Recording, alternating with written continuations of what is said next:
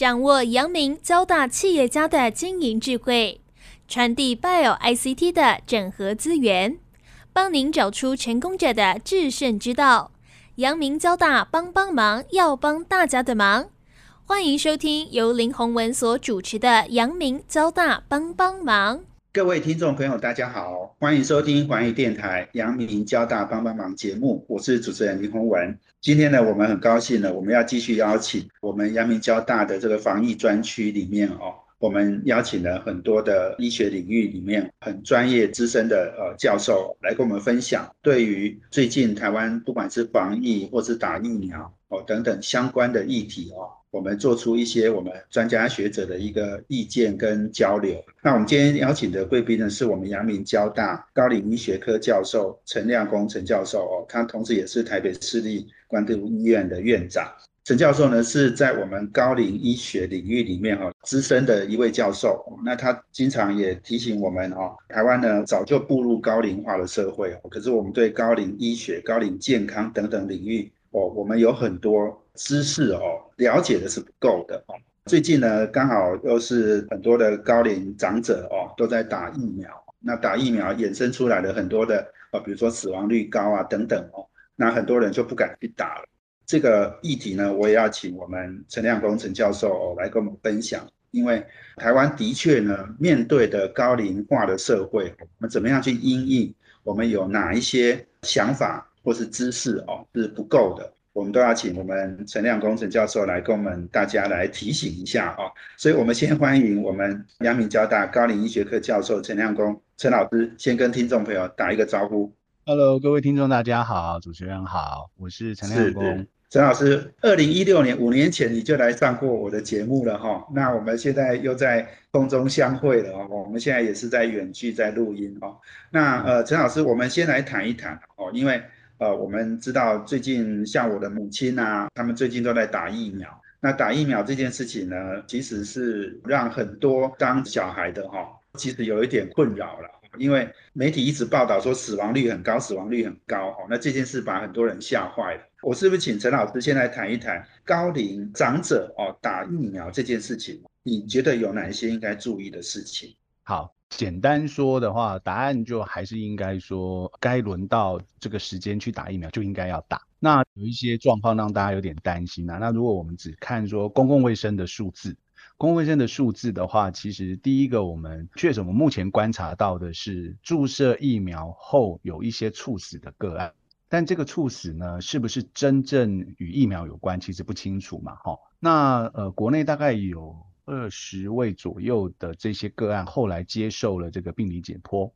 那呃，卫福部是还没有这个整体性的公告，不过呃，私下有一些执行这个解剖的医师们，其实有表达说，绝大多数这些个案都是有一个特定的疾病所造成他的死亡，所以只能说两件事情发生的时间太巧合，并不是疫苗直接所造成。到目前为止哈，那当然等所有的解剖的结果，当然还是需要卫福部去公告。那这个问题当然就会让大家比较担心哦。不过这个现象，疫苗接种之后所发生的各种可能的不良事件，或者是呃包括猝死的事情，其实在全世界都有，并不是说台湾选择某个特定品牌的疫苗就这个发生几率非常非常高。其实全世界都差不多。乃至于像最近的例子哦，就是还更极端一点。去年的疫情，其实在韩国很严重哦。那所以呢，韩国人呢，其实在除了急着要取得疫苗之外，其实他们去年也发生额外的事件。他们去年年底连接种流感疫苗之后的死亡率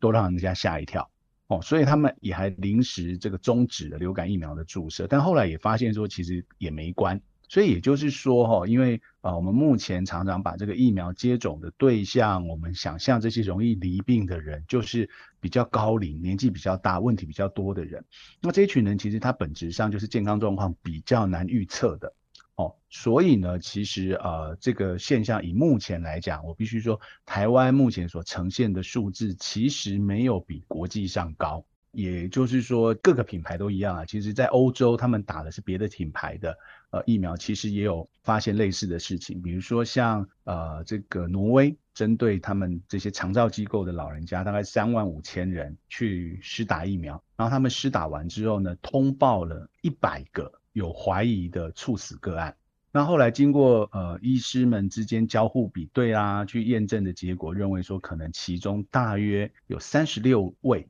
可能与疫苗有关，换算下来大概是千分之一的风险。哦，那其实如果我们再看台湾的话，你去换算这个数字，我们其实打了百万剂了，可能是没有千分之一的风险的。我当然族群不一样，状况不一样，不过简单来说呢，这件事情确实有时候发生，让大家觉得比较惊慌。但如果以疾病发生本身的风险跟疫苗本身的这个不良事件的比例，其实是没有想象中或是媒体所报道的呃那么样让人家害怕的程度啦。陈老师，你刚刚在讲，就是说，因为我们看到媒体报道很多，好像心血管疾病。跟这个疫苗哦，像你刚刚讲的，指挥中心好像有公布是说二十六个解剖的那个死亡的病例，他有发现二十三个都是跟心血管呃疾病比较相关的哦。那所以心血管疾病不代表就是死亡率会比较高，是这样子的意思吗？这个我们如果从统计学来看哦，这个是几件事情啊。第一哦，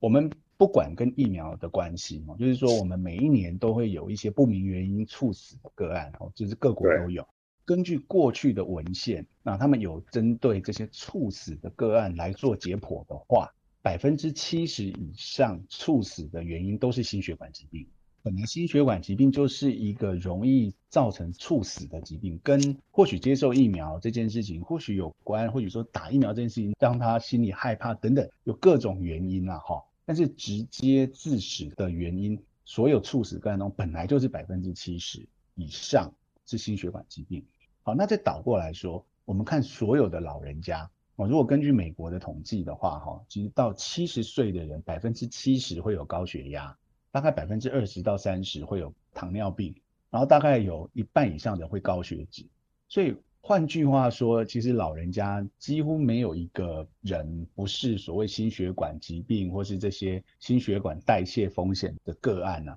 所以你如果单纯要这样子去用眼前的资料要去诠释那个现象，你很容易会把答案全部说成是高龄跟心血管。那如果说高龄跟心血管不是关键的因素，也就是说不是关键打疫苗然后死亡的因素，那会又是什么原因来造成？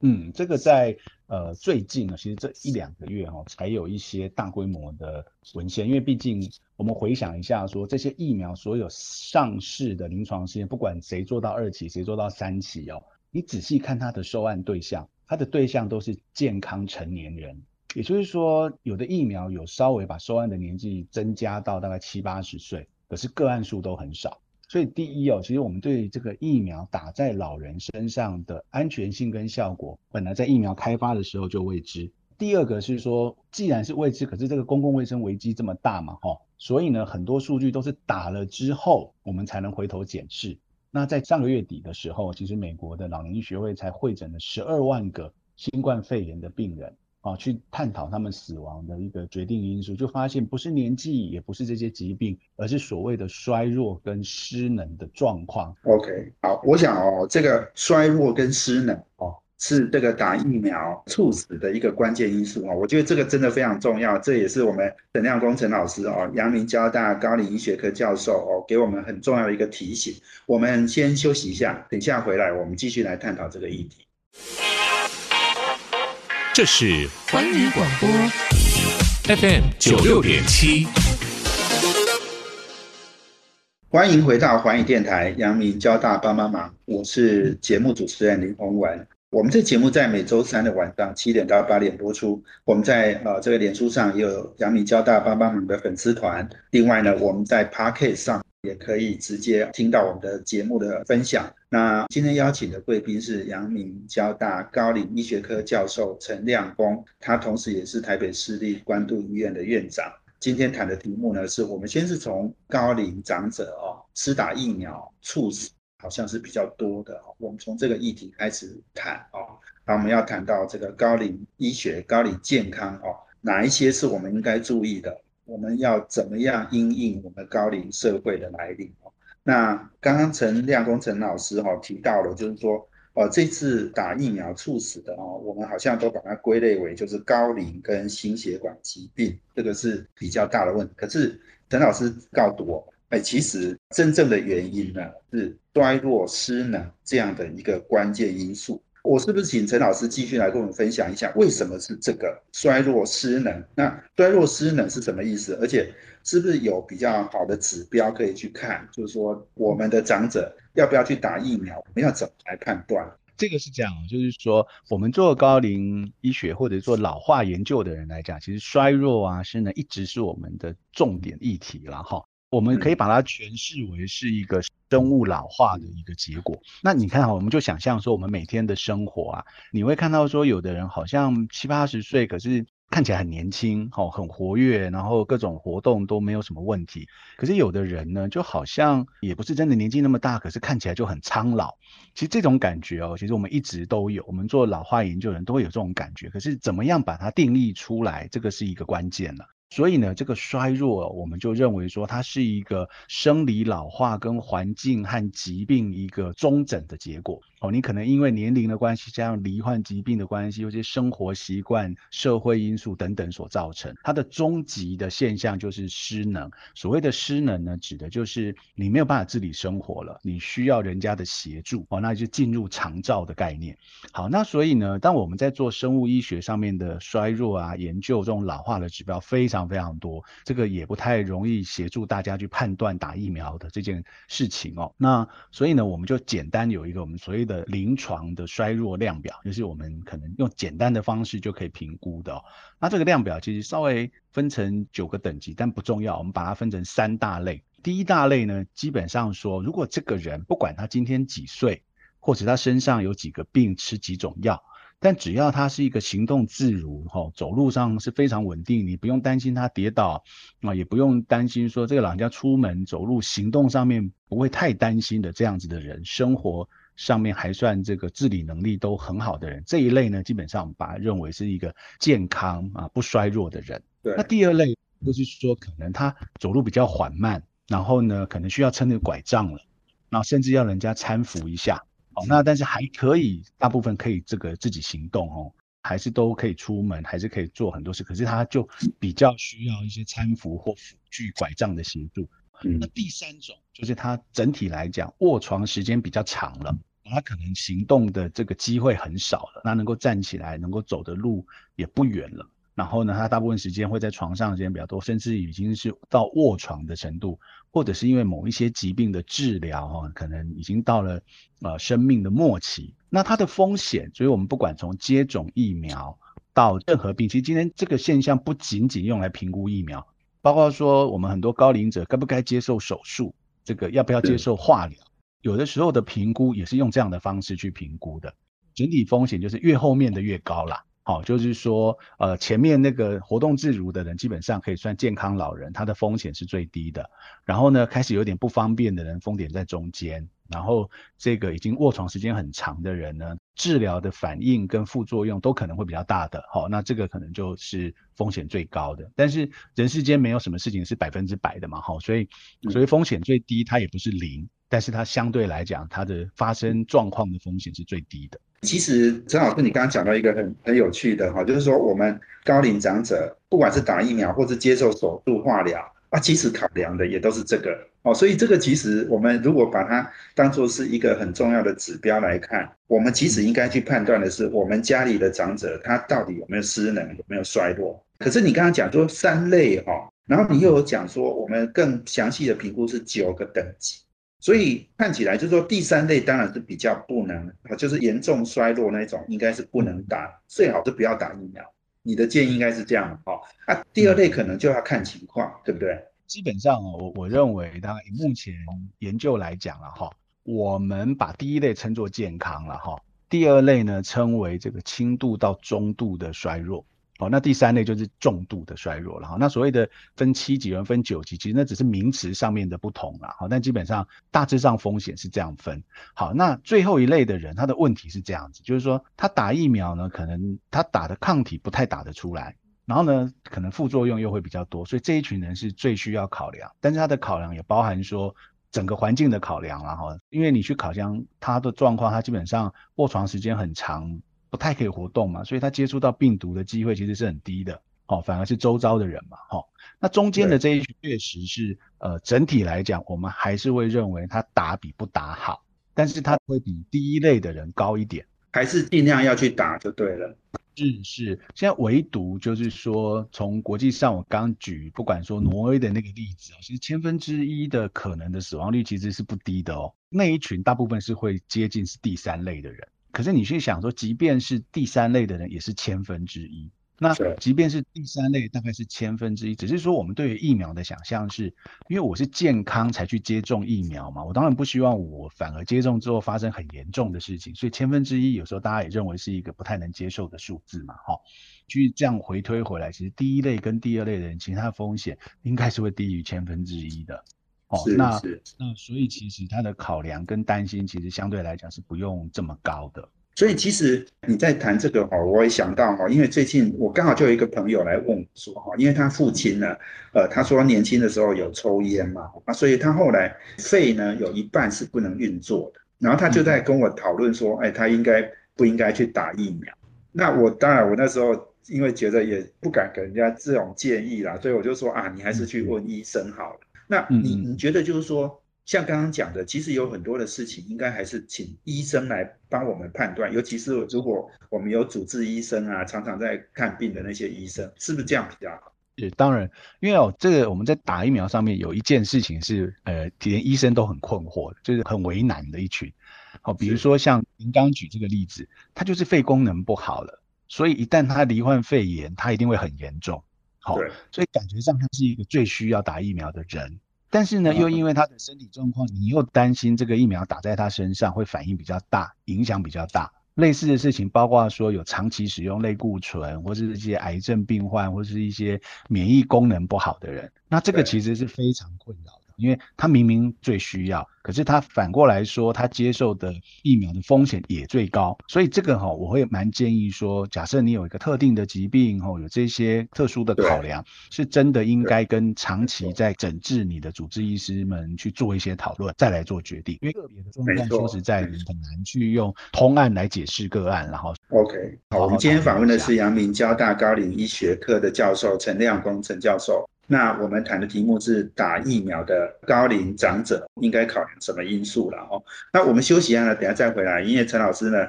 也观察到，我们最近也有长照机构有这种呃交叉感染的情况，也是一个特别的案例，我们应该好好谈讨论一下。我们休息一下，等下。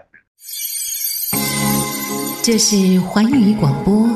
FM 九六点七，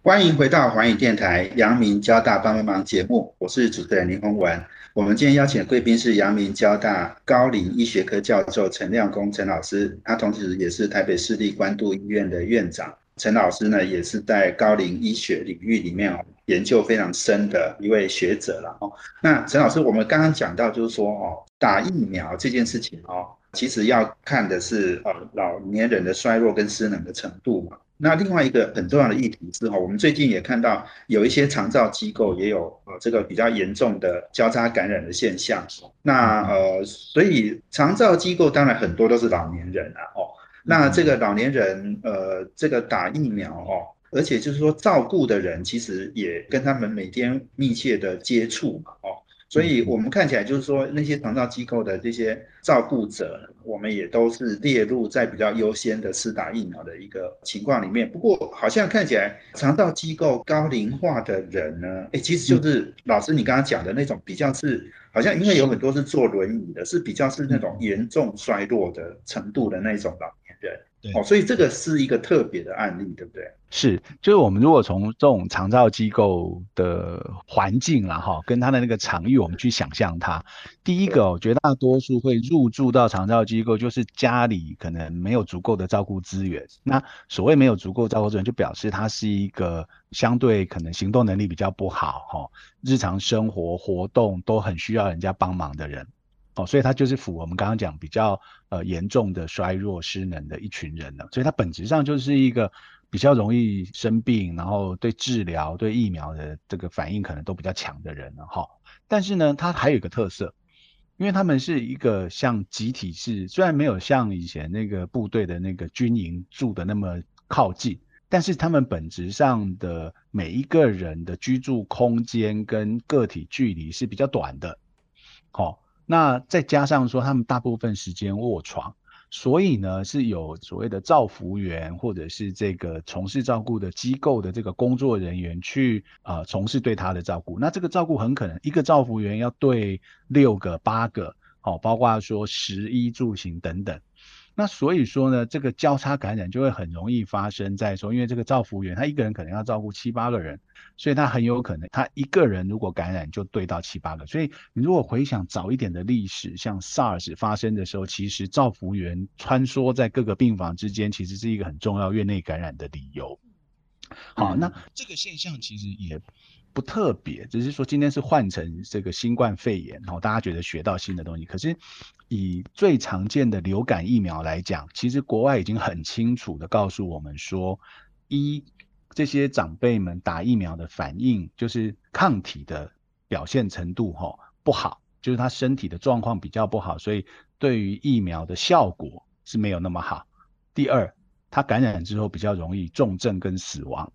好，那所以应该怎么办呢？在这种长照机构内，第一个根本的是环境的清洁消毒，照顾人员的这个无菌啊，这个防疫的作为，这个很关键。此外，还有关键的是照顾者要打疫苗。哦，因为这些长辈基本上卧床，他不会接触到病毒，他接触到的病毒一定是来照顾他或探望他的人所带来的。不会是他莫名其妙跑来的，因为我们目前认为新冠肺炎还是一个透过人与人接触的这个飞沫所传染的，并不是好像空气中就会任意传染。那也就是说，一定有人近距离的靠近他，然后没有这个完整的防护等等的原因所造成。所以反而最需要的是靠近他的人。那台湾呢，把长照的个案哦，所以以前在流感疫苗的时代是这样。啊，政府也不敢说这些呃老人家不应该打，他就会说照顾者跟被照顾者都应该打。哦，当然疫苗够的时候两个都打，这个也合理啦。好，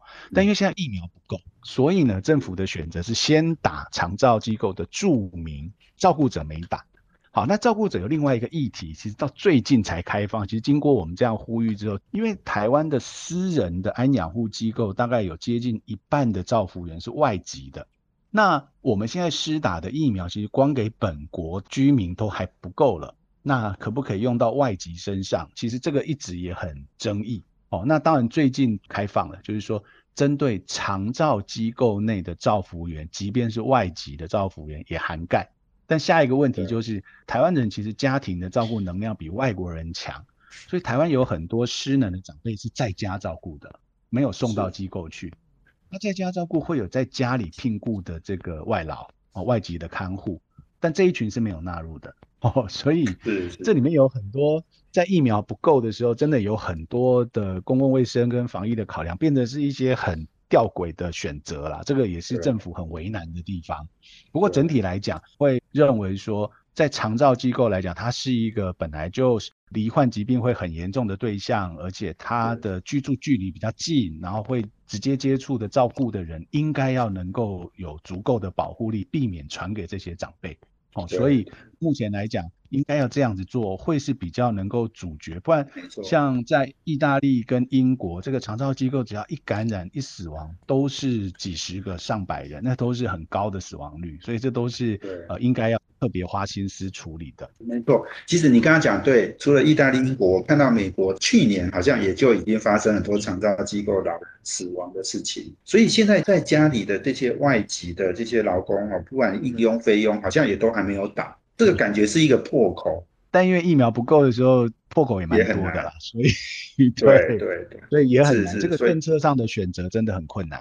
呀。所以我想哦，这个真的是一个问题。我觉得在讲到这个疫苗这件事情，其实陈教授哈也跟跟我们提醒，疫苗其实只是我们看到高龄化社会哦高龄的健康跟高龄医学这个最近才凸显出来，但实际上我们在高龄健康、高龄医学我们这样的一个领域哈，我们其实整个台湾应应或者是我们的知识好像都不太够，所以剩下大概两分钟，是不是请陈教授跟我们先谈一下，就说高龄健康跟高龄医学哪些重点，我们应该注意哪些事情？好，我觉得有一个最基本的啦，因为就是说，我们对于老这件事情的理解是完全不够的。哦。因为每一个人，当你还在线上做任何服务的时候，你都是没有老过的人。那你做的各项的，不管医疗决策、照顾或者是政策，其实做给老人的，都是做给你未知的一群，因为你自己没有老过，你没有感受，你必须要去研究它。可是呢，台湾有一个特色，就是说。台湾过去以来对于健康和医疗的理解是疾病为导向的，是以器官跟疾病为导向的。所以，我们谈心血管疾病、谈糖尿病，我们都谈病，我们很少把年龄放进来。然后呢，当我们把年龄放进来之后，你就会发现说，同样是高血压，五十岁的高血压跟八十岁的高血压，它就是不一样。那也就是说，做正确的决策的时候，有一个先天的条件，我们必须要具备足够的高龄医学的知识，而这个知识的起始点，哈，一定要先能够正确，而且真正的认知到说，我们在对于这个领域的理解是不足的，我们不能够把我们。对于中年人、成年人的理解，自动就外推到老年人。像疫苗就是一个例子，因为疫苗的临床试验都做在健康成年人，那我们用这个成年人得到的资料去外推老年人，其实很多医疗上面都是这样子做。可是越来越多结果都告诉我们，这好像不能外推，它不在同一条曲线上，它的结果不一样。所以我们第一件事先理解这个是一个重大的差异。然后再真的去抽丝剥茧的逐步的理解它，才能做出更正确的选择。是是是，没错哈。高龄这样的一个研究哈，我想这个真的很专业了哈。我们等一下休息一下哈，因为呃陈老师其实也观察了很多全世界在这种高龄社会面的很多的现象，那也有很多人也在提出一些解决方案。也许我们请陈老师哦也来跟我们分享一下。我们呃休息完了，等下再回来。这是环宇广播 FM 九六点七，欢迎回到环宇电台阳明交大帮帮忙节目，我是主持人倪宏文。我们今天邀请贵宾是阳明交大高龄医学科教授陈亮工程老师，他也是台北市立关渡医院的院长。今天谈的是从呃高龄施打疫苗到谈到呢我们的高龄医学、高龄健康。好，那陈老师，我们来谈一谈哦，因为。你刚刚提到的这个，我们大家对高龄研究不够，然后我们一般人对高龄的知识也不够。那这件事情，我相信似乎也不是只有台湾，对不对？这个好像是全世界的一个现象。要不要先帮我们来分析一下国外有哪一些的研究，然后他们有哪一些的解决方案可以给台湾来做参考，提供我们好好来应应这个高龄化的社会。台湾不是世界上最老的国家，所以呢，你看像欧美，目前全球人口高龄化程度最高的区域就是在西欧，哈。对。那换句话说，当然理论上我们会感觉，哎，台湾一定可以从他们身上学到经验嘛，哈。可是有一个事情也蛮打击大家的，就是台湾人口老化的速度是全世界最快。举个例子哦，举个例子说，比如说法国人呢，他从六十五岁以上的人口。占百分之七，走到百分之十四的这个过程哦，法国人花了将近一百二十年，台湾只有二十五年，也就是说，用这个角度来讲，台湾老化的速度将近是法国人的五倍。那全世界跟台湾差不多的走在前面的只有日本，日本也比台湾慢一点点，而且台湾是越后面越快，越后面越快。我们。才前几年才在讲说台湾已经过百分之十四了，因为这是一个门槛。可是没几年，二零二五年台湾就要过百分之二十了。这个百分之二十跟所有的西欧国家大概快要差不多了。那所以这个显现出台湾的困难。台湾的困难在于老化速度太快了。国外一百多年的经验所产生的 solution，其实我们没有办法完全去学它。我们可能在计划这件事情，在想象要想得更前瞻。因为你现在在规划五年后的事情，等你规划好要落地，大概那个五年也到了。那其实你没有办法因应台湾人口结构的转变。那整体来讲，全世界是这么做的。我们认为影响这个国家要能够解决这个人口高龄化的议题呢，其实当然教育还是最重要。我们刚刚讲说知识不足嘛，哈，我们方方面面的教育、人才培育、研究都必须要同时进行。那教育的影响力最大，但是速度最慢。那你去看台湾哦，整个台湾这个十几个有医学系的学校，只有我们阳明交大设了高龄医学科，我们是一个必修的课程。就是说，阳明交大本来就很强调，所以为什么啊？前一阵子的这个校长的这个一术百货的计划，会特别去提到说，阳明交大会针对人口高龄化的议题去做一些培育跟研究。其实我们一直以来就是最关注的，全台湾。这么多医学院校，只有阳明是有设的。那这件事情，其实你如果换在欧洲，欧洲的医学院校百分之七十左右都有专责的单位，台湾目前只有阳明。在二方面呢，其实他们医疗体系也做很大的调整。也就是说，我们传统我们要修正一个很关键的事情，我们过去从疾病的防治、从预防、保健、治疗到复健到后续的照顾，我们都是用疾病在想。所以我们会讲高血压怎么预防，高血压怎么治疗，同样讲糖尿病，讲心脏病，对不对？可是你会发现说，年纪大的人，根据国民健康署的统计，六十五岁以上的人平均就是三个慢性病。如果你到八十五岁，可能是五个慢性病。那你没有办法就看一个医生，因为这个科的医生他讲的话跟另外那个科的医生讲的话可能不会一样，是因为大家站在自己的医学专科的器官理解的背景。讲出来的建议，其实站在他的立场都是正确的，只是当你把五个建议放到一个人身上的时候是有问题的。所以呢，国外哦，欧美都一样了。世界卫生组织虽然防疫做得不太好，可是他在人口高龄化的议题，其实他是有蛮前瞻的建议的。他说哈，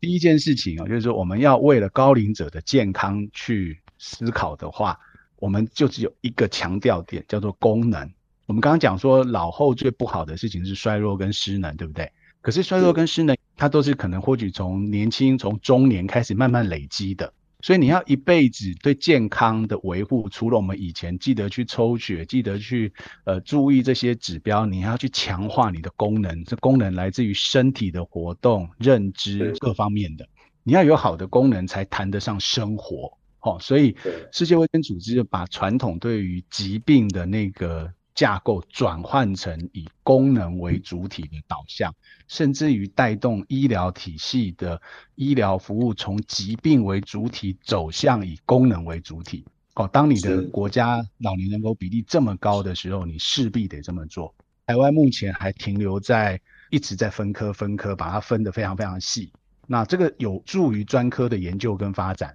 但是其实回到民众个人的身上，尤其又是老化速度这么快的。一个国家的话，其实它会造成新的挑战。所以，如果看欧美的答案哦，基本上就是会有专责机构、专责的研究单位定定这个高龄者的这个相关的服务模式跟政策规划。在美国白宫，甚至于是直属总统的一个办公室哦，那会有一个这样的政策单位，然后研究单位。转换到服务体系跟教育体系都有一个特定的安排跟做法，那功能最主要的核心，这个是现在全世界的一个关注。陈老师，我要请教，因为我们阳明交大帮帮忙也蛮注重这个 Bio ICT 的整合了哈。那尤其是我们阳明交大又有很强的这种 ICT，就是资讯电子领域的这些产业嘛哈。那高龄社会其实还是有一些商机，对不对？哈，因为高龄长者要用的东西，那你觉得在设计给高龄长者的东西哦，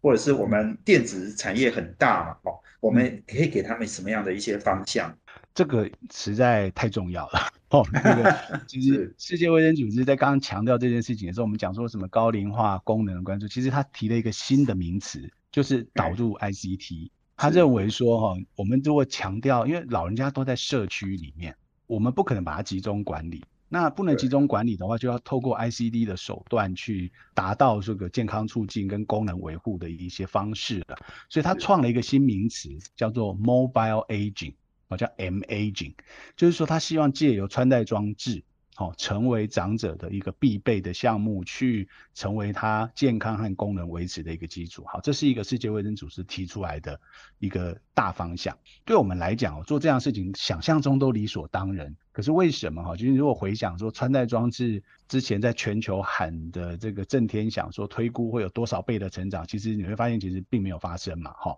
主要的原因是我觉得我们呃 ICT 的各个业界当中的 RD 部门对于你的目标族群，特别是高龄者。的认知其实可能有点不足。那我刚刚讲过，这个事情是普遍性的，我们对于高龄者的理解都不太够。所以在国外呢，其实都做过一些调查。其实前两年吧，远见有出过一本书哦，翻译的书啦。一个 Stanford 的老师，他去辅导企业，辅导了二十年，面对很多不管是企业体本身的这个员工的老化，或是他的客户的老化，然后他观察到很多现象，有很多的不一致。所以使得企业遇到困境哦。那举个例子，他们就发现说，所有高龄的产品哦，以高龄为设定的这个消费力，其实高龄者的消费力很强，但那消费力的这个先驱消费者的代表是高龄的女性，这个不奇怪了哈，因为女性本来在各个年龄层都是这居消费，但是第一个现象告诉我们说，到了年纪大还是很会花哦。好，还是一个，还是一个会去消费的哈。但是困难的是什么？你回头看所有的企业的 R D 都是年轻男性。对，也就是说，这个 R D 如果没有做过好的访谈，没有针对，没有找对对象，只是用 engineer 的 mindset 去设计他认为好的东西，其实那个客户的需求是没办法被满足的，那个有很大的缺口。所以呢？有另外一个成功的例子，就是很简单的事情，在九州有一个药妆店，它很单纯，它只是把店员换成长者，然后呢，这个长者呢，因为大部分药妆店很多，其实在日本都是老人家在买的，其实台湾你去很多大卖场看，其实平日哈，假日你看到的是年轻人在买生活用品，平日你会看到很多老人家在买那个营养补充品。那这个药妆店呢？他们发现说，哦，他把店员换成长者之后，第一个跟客户之间的沟通很顺，哦，因为他们彼此互相理解问题，推荐产品的力道很强。第二，他做了一些摆饰的修正，他认为哪一些是老人家真正关心的产品，放在最热点的位置，他只做这样一个调整，他的业绩几乎翻倍。是，所以，所以你可以理解说，我们对于高龄者的理解是。作为任何一个商业或是产品发展的一个最必要的，那台湾因为普遍性的认识真的不太够，那有时候有时候工程师也很辛苦啦，因为他去访谈的对象或是找的所谓的专家意见，其实不见得也是真的理解的，因为台湾老的速度太快了，所以这个是一个很专业的学门，其实理解的人没有那么多的。是，我想啊，时间真的很有限哦，我们非常谢谢我们阳明交大高龄医学科教授陈亮公老师哦，给我们这么。好的一个方向啊，没有错哦。我们电子业，呃，这个是台湾现在最重要的产业哦。我们应该好好思考，怎么样设计出更好的产品，让我们高龄长者来使用。那今天非常谢谢我们陈亮工程老师接受访问，也谢谢我们阳明交大帮帮忙的听众朋友。我们阳明交大帮帮忙要帮大家的忙，我们下周见，谢谢，拜拜，拜拜。环宇广播 FM 九六点七。